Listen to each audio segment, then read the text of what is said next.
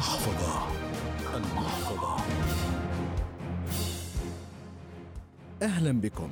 مع كل بداية عام يضع الكثيرون خططا جديدة ليبدأوا بها عامهم الجديد.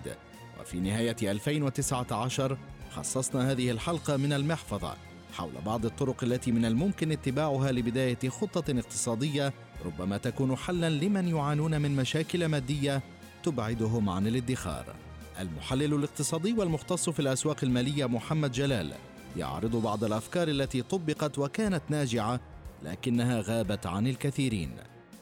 مهم جدا إن أي شخص يضع خطة مالية عشان يحقق اهدافه والأهم الالتزام زي بالظبط لما بتلتزم ببرنامج غذائي برضو الالتزام بالخطة المالية ضروري جدا عشان تنجح اولا وباختصار شديد ويمكن دي أسهل طريقة اقترحتها خبيرة الإفلاس في جامعة هارفارد إليزابيث وارن إننا هنقسم الراتب لثلاث أجزاء 20% 30% و50% ال 50% الأولى من صافي الراتب هتكون مخصصة للاحتياجات الضرورية زي إيجار البيت دفعة الرهن العقاري أو قسط السيارة فواتير الكهرباء والمرافق إلى آخره من الأشياء الأساسية اللي أنت لازم تدفعها كل شهر.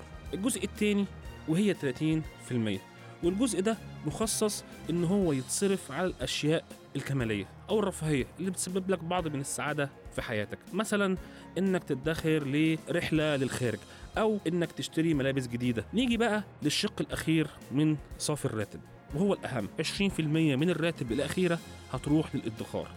وأضاف المحلل الاقتصادي محمد جلال أنه من أهم الأمور للسيطرة على الأمور المالية هو تقليل الديون إن وجدت. دلوقتي إحنا فهمنا إزاي نقدر إن إحنا نعمل خطة مالية. بس لو في حد عنده ديون كبيرة إزاي يقدر يتخلص من عبء الديون الكبيرة؟ الموضوع بسيط جدا. النهارده في كذا طريقة. الطريقة الأولى إنك أنت توجه جزء كبير من الادخار إن هو يقفل الديون اللي بتكلفة عالية. زي مثلا لو حد واخد credit card ف credit card الفايدة بتاعته كبيرة وبالتالي الأولوية تروح إن أنت تقفل هذه الديون. أو إنك تروح تشوف تمويل بفايدة أقل وتدفع بيها الديون اللي هي تكلفتها كبيرة. ده حل تاني.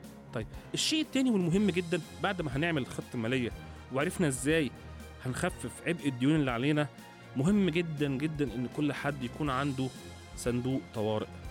وحول إعداد صندوق للطوارئ والأزمات وكيفية تأسيسه أضاف المحلل الاقتصادي محمد جلال.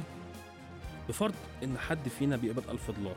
وبالتالي هنوزع مرتب كالتالي 50% حاجات أساسية 30% هتروح للاشياء الكمالية و20% هتروح للادخار. جزء من ال 20% اللي جوه ده من المفترض إن أنت في أول سنة تجنب منه مبلغ ما بحيث إن أنت تبني منه صندوق الطوارئ. إيه هو الحجم الأمثل لصندوق الطوارئ ده أو لأموال الطوارئ؟ الموضوع بسيط جدا. بعض الخبراء بيقولوا إن أنت لازم يكون معاك فلوس تغطيك لمدة 3 شهور. الفلوس دي اللي هي عبارة عن الاحتياجات الأساسية. زي إيجار قسط سياره فواتير كهرباء. بعض الخبراء التانيين بيتكلموا إن الأفضل إن يكون معاك فلوس تكفيك لمدة 6 شهور لغاية 9 شهور. وهنا تقدر إن أنت يكون معاك أموال مخصصة للطوارئ تقدر تواجه بيها أي أزمة غير متوقعة. في النهاية أنت أدرى. فقرارك بين يديك. المحفظة.